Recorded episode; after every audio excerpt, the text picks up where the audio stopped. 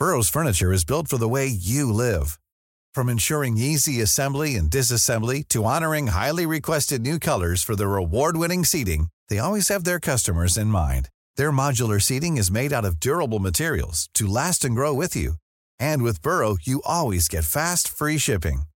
Get up to 60% off during Burrow's Memorial Day sale at burrow.com slash ACAST. That's burrow.com slash ACAST. burrow.com slash ACAST. It's that time of the year.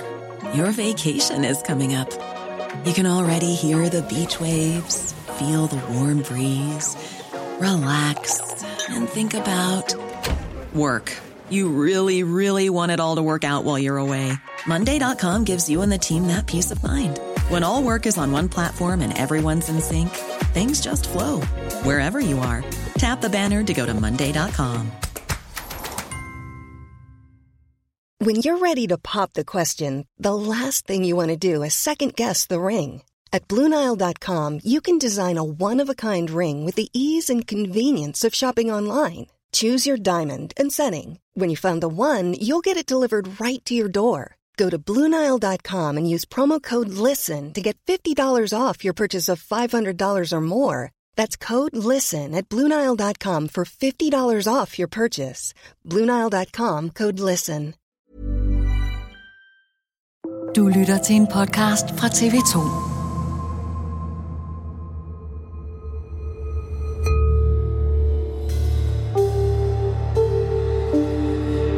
Et drab bliver aldrig glemt øh, efterforskningsmæssigt. Så de uopklarede drabsager, vi har i København, dem gennemgår vi løbende for at se, om der er nye muligheder for opklaring. Og øh, den sag, vi står her om i dag, den har været en af dem. Netop drabet på Hanne Witt.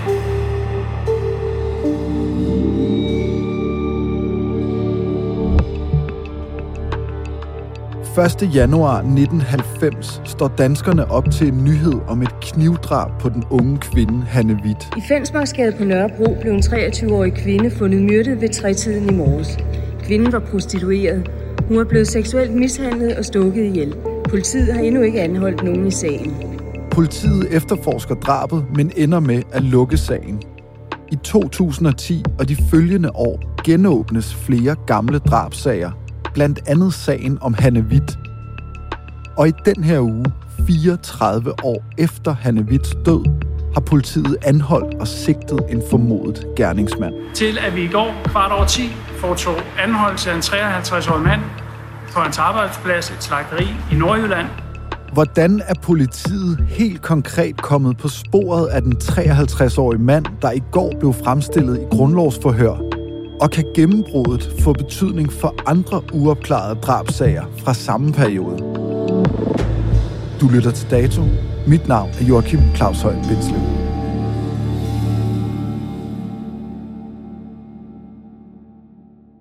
Velkommen Jens Møller. Du er tidligere drabschef og leder af Københavns Politis afdeling for personfarlig kriminalitet.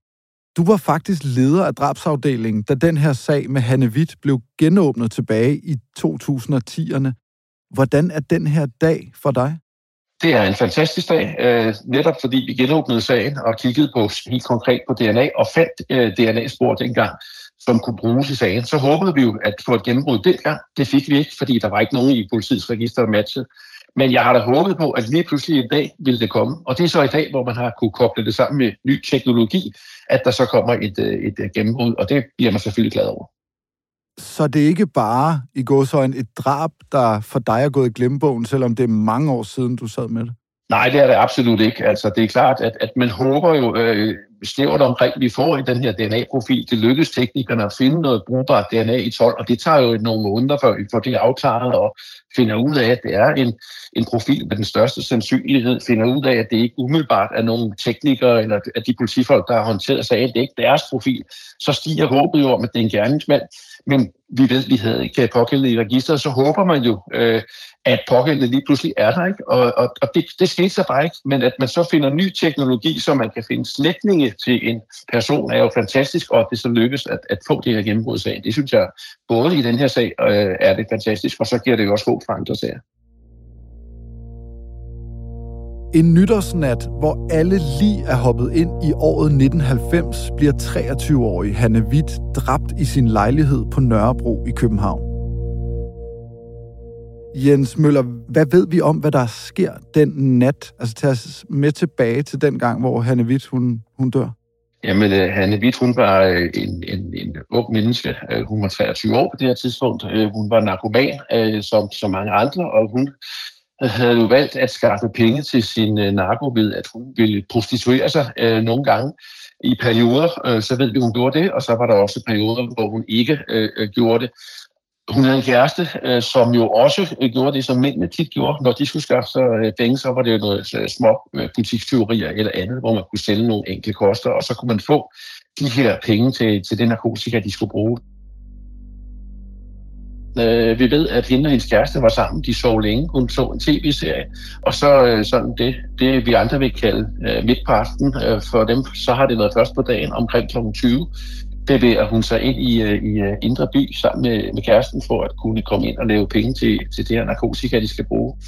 De møder en, øh, en, øh, en veninde, en, en kollega, og øh, snakker lidt den pågældende, og så får de lavet nogle penge, og de finder øh, en, en sælger, der sælger dem lidt, øh, lidt heroin, og så bruger de det heroin, og så er det, at hun skilles fra sin kæreste, fordi hun siger, at hun vil, hun vil gerne ud lige og lave lidt flere penge. Nu er det nytår, og de har ikke penge til de næste par dage. Og det er klart, hvis man som misbruger kan skaffe lidt ekstra penge, både til almindelig mad, men også til det forbrug, man ved, man vågner op dagen efter og har, har stærkt brug for. Så det er det, hun vil gøre. Hun vil gå ned øh, i, i kvarteret omkring Istedgade og Skildbækgade, hvor det, hvor det var, hun hentede kunder som gadeprostituerede. Og så ved vi, at hun øh, muligvis bliver samlet op af en, øh, en øh, taxachauffør med en kunde i, fordi det, øh, den taxachauffør henvendte sig et par dage efter drabet og fortalte, at han, han med en kunde havde, havde samlet en prostitueret op, der godt kunne være han er vidt ud fra et billede. Og han siger så, at han kørte dem til, til Fensmarksgade, hvor hun boede dengang. Og det passer jo med, at det var hende og kærestens lejlighed. Og vi ved også fra, fra efterforskningen, at, at at det ikke var usædvanligt, at hun tog kunder med hjem. Altså hvis det var kunder, der kom i bil, så afviklede øh, de prostituerede typisk øh, utogsforholdet i bilen. Hvis det var kunder, der øh, kom til fods, øh, så tog man øh, en taxa øh, og nogle gange hjem til, til lejligheden her, og så kunne man afvikle øh, forholdet der.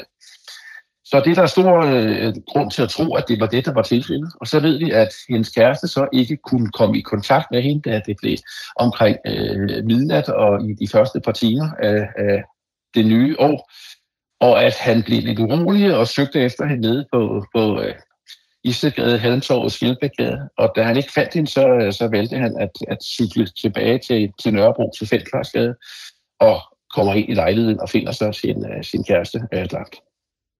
Hvad er det, der er sket med hende? Altså, hvordan er hun blevet dræbt? Jamen, hun er, øh, hun er muligvis blevet kvalt, har man oplyst, og så er det sådan, at hun også har fået øh, et stort snit på tværs af halsen, altså halsen skåret over eller skåret op, og at hun er også stukket flere gange. Man finder øh, en, øh, en øh, kniv derude i området, man finder en skruetrækker, som man mener kan have været brugt i forbindelse med, med øh, drabet. Og så, øh, og så kan man se, at der er foretaget en gennembrudning af øh, forskellige steder derude, at der er, er kan man sige, mens at gerningsmanden har haft blod på sine hænder, så er det en gennembrudning, der er sket efter øh, øh drabet. Og, øh, og øh, derfor antager man, at der også kan være en eller anden form for, for berigelse i det. Politiet holder et pressemøde i går onsdag om morgenen. Hvad kan de fortælle om den formodede gerningsmand her?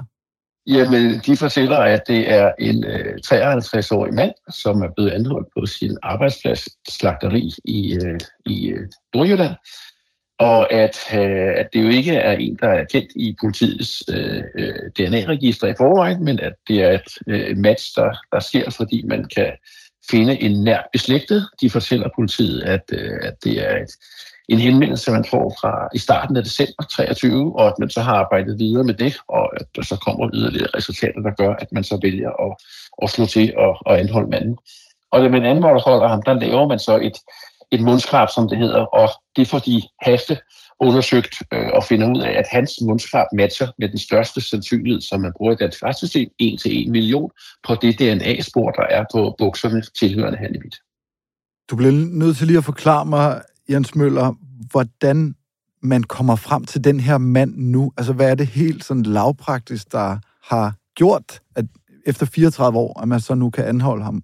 man kan sige lidt, lidt, lidt populistisk, kan man sige, at, at da vi finder den her brugbare DNA-profil i folk, der kigger vi jo i vores registre efter det, der er et hit, altså en person, der matcher det her. Fordi det det, man var i stand til i vores register dengang. Det nye er så, at nu er man i stand til at kigge på personer, der ikke i sig selv er et for der ved vi jo, at, at personen ikke var i, men man er i stand til at analysere yderligere på tingene og søge op mod personer, der næsten er et næsten matcher den profil, men som ikke er den profil.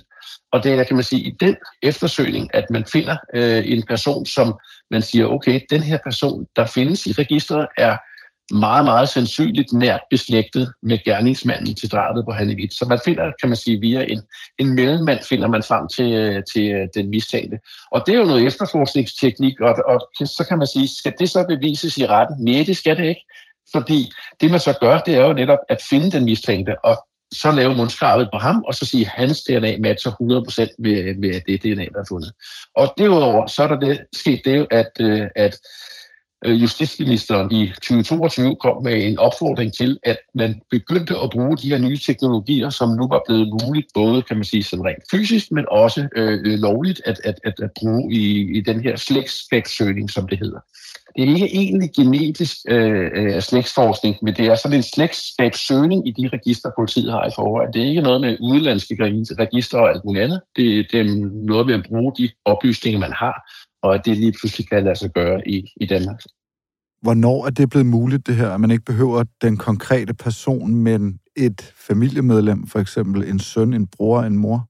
Det har jo været muligt i, i, i nogle år. Jeg hørte i tidligere, at en ekspert i forbindelse med det her sagde, at det har været muligt i de sidste 10 år. Det har, det har bare ikke været noget, man kunne i Danmark, eller ikke måtte i, i Danmark, men det er så det, man har, har fået på opfordring fra justitsministeren for to år siden, er blevet bedt om at prøve at, at, at køre nogle af de her sager. Se, om man kan finde nogen, der, der, hvor det vil give mening. Noget andet, der bliver meldt ud på det her pressemøde, det er, at man efterlyser et anonymt vidne, der ringer til politiet dengang i starten af 90'erne og siger, at han ved, hvem der dræbte Hanne Witt. Hvorfor er det vigtigt at få fat i ham nu? Ja, jeg tror, han siger, at han, han, han har en idé til, hvem der kunne have dræbt Hanne Witt, ikke? Og, og, men at han, han har et navn, som ikke er det rigtige navn. Han er ikke sikker på navnet, siger han også. Og, og at det er jo viden, som har sådan en lidt, lidt speciel viden, fordi han siger, at, at det er en, der har arbejder eller har arbejdet på slagteri i Nordjylland, men han siger så samtidig, at det er en, der har gået på slagteriskole i Roskilde. Og så kan man jo sige, okay, er det en, der har kendt pågældende selv og gået på slagteriskolen med ham? Er det en, der, kan man sige, kender den, den, den, den person, han, han mistænker for, øh, endnu bedre, og bare ikke vil fortælle, hvordan, fordi så afslører han sin identitet, eller hvad? Det, det er jo ikke godt at vide. Og så spørger du, hvorfor det er vigtigt. Ja, det er jo sådan, at, øh, at øh, DNA kan ikke længere i, i en retssal i Danmark stå helt alene som det eneste øh, bevis. Så man skal finde ligesom noget andet, der lægger gerningsmanden fast til, til gerningsstedet. Øh, det kan i dag typisk øh, med, det være telehistorik eller videoovervågning eller noget andet, men det har man jo ikke i den her gamle sag. Så, så, så det, er, øh, det kan enten være vidneforklaringer, man skal, skal finde frem til, eller det kan være, kan man sige, konkrete oplysninger fra en persons skøren og laden ud fra, fra, hvad andre mennesker har kunnet huske om den person den her dag, og måske også, hvad pågældende selv har forklaret. Og det kan være svært 34 år senere, men når, der tror jeg, man er lidt heldig, at man taler specifikt om nytårsaften. For der er jo selvfølgelig både øh, venner og bekendte af familie og alt muligt andet, der måske kan hjælpe politiet lidt på vej i forhold til, hvor var en bestemt person nytårsaften et givet år. Som du siger, Jens Møller, så siger vicepolitiinspektør Brian Belling også på pressemødet, at DNA aldrig kan stå alene. Det her DNA-bevis, der er fundet nu, bekræftet nu, hvor stærkt er det? Ja, det er et rigtig stærkt. Det er den stærkeste bevismæssige værdi i selve DNA-sporet på, at det er den mistænkte persons, det er hans DNA, der er fundet i øh, de spor, der er på de bukser, han vidt havde på. Øh, og det er da et rigtig, rigtig, rigtig godt øh, øh bevis. Og så kunne jeg forstå, at der muligvis også var tale om, at der var noget DNA på et, et, et elstik i lejligheden. Og det er klart, at hvis man både kan placere hans DNA på de bukser, han er vidt har på, så er det jo en situation, men hvis også man kan placere hans DNA på noget i lejligheden, så er det jo tegn på, at han også har været der, og dermed der, hvor hun bliver slået ihjel. Så kan man ikke bare sige, at ja, det er rigtigt, jeg har måske afviklet et utogsforhold med hende i, i en bil øh, to timer før, øh, men så er man lige pludselig også placeret i, i lejligheden. Så, øh, så, så øh, der er mange ting, der kan undersøges, men det er stærkt øh, bevis i sig selv. Der er ikke fundet noget af den sigtedes DNA på gerningsvåbnet eller gerningsvåbnene. Hvor problematisk er det for politiets sag? Jeg ved ikke, om det er, man kan sige, det er problematisk. Det er klart, det havde jo været, været endnu stærkere, hvis man finder øh, det, det øh, tiltalte DNA øh, flere forskellige steder øh, og herunder også på, øh, på, øh, på gerningsvåbnene. Men alene, hvis det er rigtigt, at, at hans DNA også er knyttet til lejligheden og ikke kun til bukserne, så synes jeg, man har øh, et, et, et, en rigtig, rigtig god sag. Det er jeg ikke helt sikker på er rigtigt endnu, men, men det, det synes jeg er spændende at, at, at følge. Og så, øh, så øh, er det jo også interessant, at manden til synligheden har boet i boet og opholdt sig i Jylland i store dele af sit liv, men at han kun har været i København mere eller mindre i de her øh, øh, måneder omkring øh, nytår, hvor han var aftalt sin værnepligt i, i København. Og det placerer ham jo også, kan man sige, et, et, et, et sted. Ikke? Og så lurver, øh, jeg er da sikker på, at politiet skal nok få henvendelser på, på hans færden nytårsaften fra nogle af dem, han har været soldat sammen med osv. Ja, nu er du selv inde på det. Altså, den sigtede, som erklærer sig uskyldig, erklærer sig chokeret over at blive anholdt og, og sendt til København. Han sagde under grundlovsforhøret, at Jamen, jeg kom bare hjem fra en brændert, altså der, hvor jeg aftjente i militæret i København, der nytårsaften, efter jeg var blevet væk fra min ven. De havde været på et værtshus, der hedder, hedder Lades Kælder, som ikke eksisterer længere i centrum af København. Hvad skal vi lægge i det? Altså, hvor stiller det politiets sag, at det er hans fortælling? Det er jo en ganske øh, standardfortælling, skulle jeg til at sige, at, øh, at folk, der er mistænkt for forskellige former for forbrydelse, har en eller anden forklaring. Jeg kan jo ikke sige, at det ikke er rigtigt, øh, og det skal man jo som politi også undersøge helt objektivt og lojalt. Kan det være rigtigt? Øh, den ven skal jo, skal jo findes, og så skal han jo afhøres det det, og, og, og den her forklaring skal jo søges efterprøvet. Men omvendt, op imod den forklaring har man jo et, det her taxavide, som ret, øh, ret tidligt har har henvendt sig til politiet allerede i, i starten af, af januar, altså ganske få dage efter, at øh, Halle Witt bliver fundet dræbt, og fortæller, at han har samlet en mand op i Indre By, meget tæt faktisk på det, der hedder, eller hed dengang Lades der har han samlet den her mand op, som har en jysk accent, som beder om at blive kørt et sted hen, hvor der er gang i byen, han kan gå på værtshus. Øh, taxichaufføren siger, at det findes ikke, men så kan kunden køres ned et sted, hvor han kan finde en prostitueret i stedet for, og så kører de ned og samler en pige op i Skelbækgade, som taxichaufføren senere genkender på et billede som værende Halle Witt, og kører bagefter til den her adresse, hvor Halle Witt så bliver fundet dræbt øh, øh, nogle timer senere. Det er jo et, et, et, et ret godt beskrevet hændelsesforløb, som bliver beskrevet 34 år, skulle jeg til at sige, før at man ved, at nu har man den her person, der er mistænkt i sagen. Så der er jo mange ting, der kunne pege i retning af, at det er i hvert fald et, et godt sted at starte efterforskningen fra politiet og arbejde videre på. Du har selv været drabschef, Jens Møller, i mange år. Hvad er det for et arbejde, der bliver sat i gang lige nu og er i gang? Hvad er det helt konkret, der skal gøres? Jamen, det er jo, kan man sige, den, den, den tekniske del, der skal, der skal arbejdes videre på. Det kan være, at der stadig er flere forskellige øh, spordele, øh, hvor man kan, kan undersøge, om den, øh, den sigtede DNA findes øh, på, på nogle af Hallevits effekter eller på ting fra, fra lejligheden. Det er sådan, man, man undersøger ikke alt helt til bunds, for hver gang man undersøger noget, så yder man det til, i forhold til, hvis der kommer nye teknologier.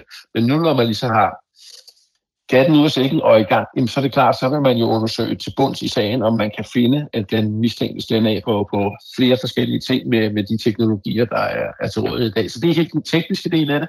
Og så kommer der så en, en, en stor afhøringsdel øh, øh, i forhold til det her. Jeg vil tro, man skal have identificeret øh, eller verificeret, at, at han rent faktisk på lidt vejmilitæret på det her tidspunkt, at han gjorde tjeneste på det her skib, Olfert Fischer, som han fortalte, og så skal man have fundet ud af, hvem var de øh, mennesker, han var i, i øh, enhed sammen med. At de skal afhøres alle sammen, de skal udfinde, de skal afhøres. Kan man sige dels om, hvad sker der nytårsaften, hvem går i byen med hvem osv., men også hvordan er øh, den her person generelt, øh, har han udtrykt det ene og det andet, og hvordan har han opført sig i, i dagene efter osv. Så, videre. så der er et langt afhøringsspor øh, i, i den retning, og så er der så selvfølgelig også nogle, øh, noget, noget bolig og måske andre steder, hvor der skal rense efter, efter, efter ting og sager. Hanne Witt er ikke den eneste kvinde, der bliver dræbt øh, i de her år, altså 89, omkring 89-90, hvor der er uopklaret drab. Hvad betyder det, vi ser lige nu med sagen om Hanne Witt for andre uopklarede sager? Jamen, det betyder jo to ting. Det betyder for det første det, da man anholder den her mistænkte i går, så tager man et mundskab og får den her helt øh, hans DNA-profil. Den bliver jo automatisk holdt op mod spordelen for alle mulige andre øh, straffesager. Øh, det er alt, kan man sige, røveri og voldsægt og drab osv. Og, og der vil han jo bo ud, hvis han er gerningsmand til nogle steder, hvor der er den profil er, er, er kendt. Øh, men, men, men det er næppe så, øh, så sandsynligt. Øh, og så øh, vil det jo selvfølgelig betyde, at man i, i øh, sager med alvorlig kriminalitet, hvor man har en blandingsprofil eller en, en, en, en knap så god profil eller et eller andet, der har man så mulighed for fysisk at gå ind og kigge på, om den her mand kan være interessant i, i nogle af dem. Og yderligere vil det jo så betyde, at den her nye teknologi, at der kommer en succesfuld øh, gennembrud øh, i den her sag, det vil så selvfølgelig betyde, at man vil have endnu mere øh, øh, bevidsthed om, at man måske skal bruge den på andre øh, sager også. Jens Møller, tusind tak, fordi du var med. Selv tak. Den 53-årige mand blev onsdag eftermiddag varetægtsfængslet i forløb i 27 dage. Han nægter sig skyldig. Dagens program er tilrettelagt af Emil Laursen, Rikke Romme, Mathias Bundgaard og Luai Sutki Jibril. Paule Galskov står for lyddesign. Astrid Louise Jensen er redaktør. Og mit navn er Joachim Claus Høj Bindslev.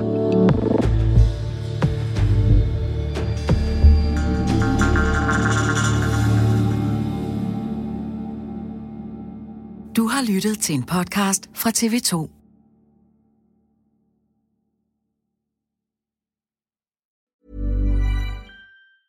Normally, being a little extra might be a bit much, but not when it comes to healthcare. That's why United Healthcare's Health Protector Guard fixed indemnity insurance plans, underwritten by Golden Rule Insurance Company, supplement your primary plan so you manage out of pocket costs. Learn more at uh1.com. Hey, it's Danny Pellegrino from Everything Iconic. Ready to upgrade your style game without blowing your budget? Check out Quince. They've got all the good stuff shirts and polos, activewear, and fine leather goods all at 50 to 80% less than other high-end brands. And the best part?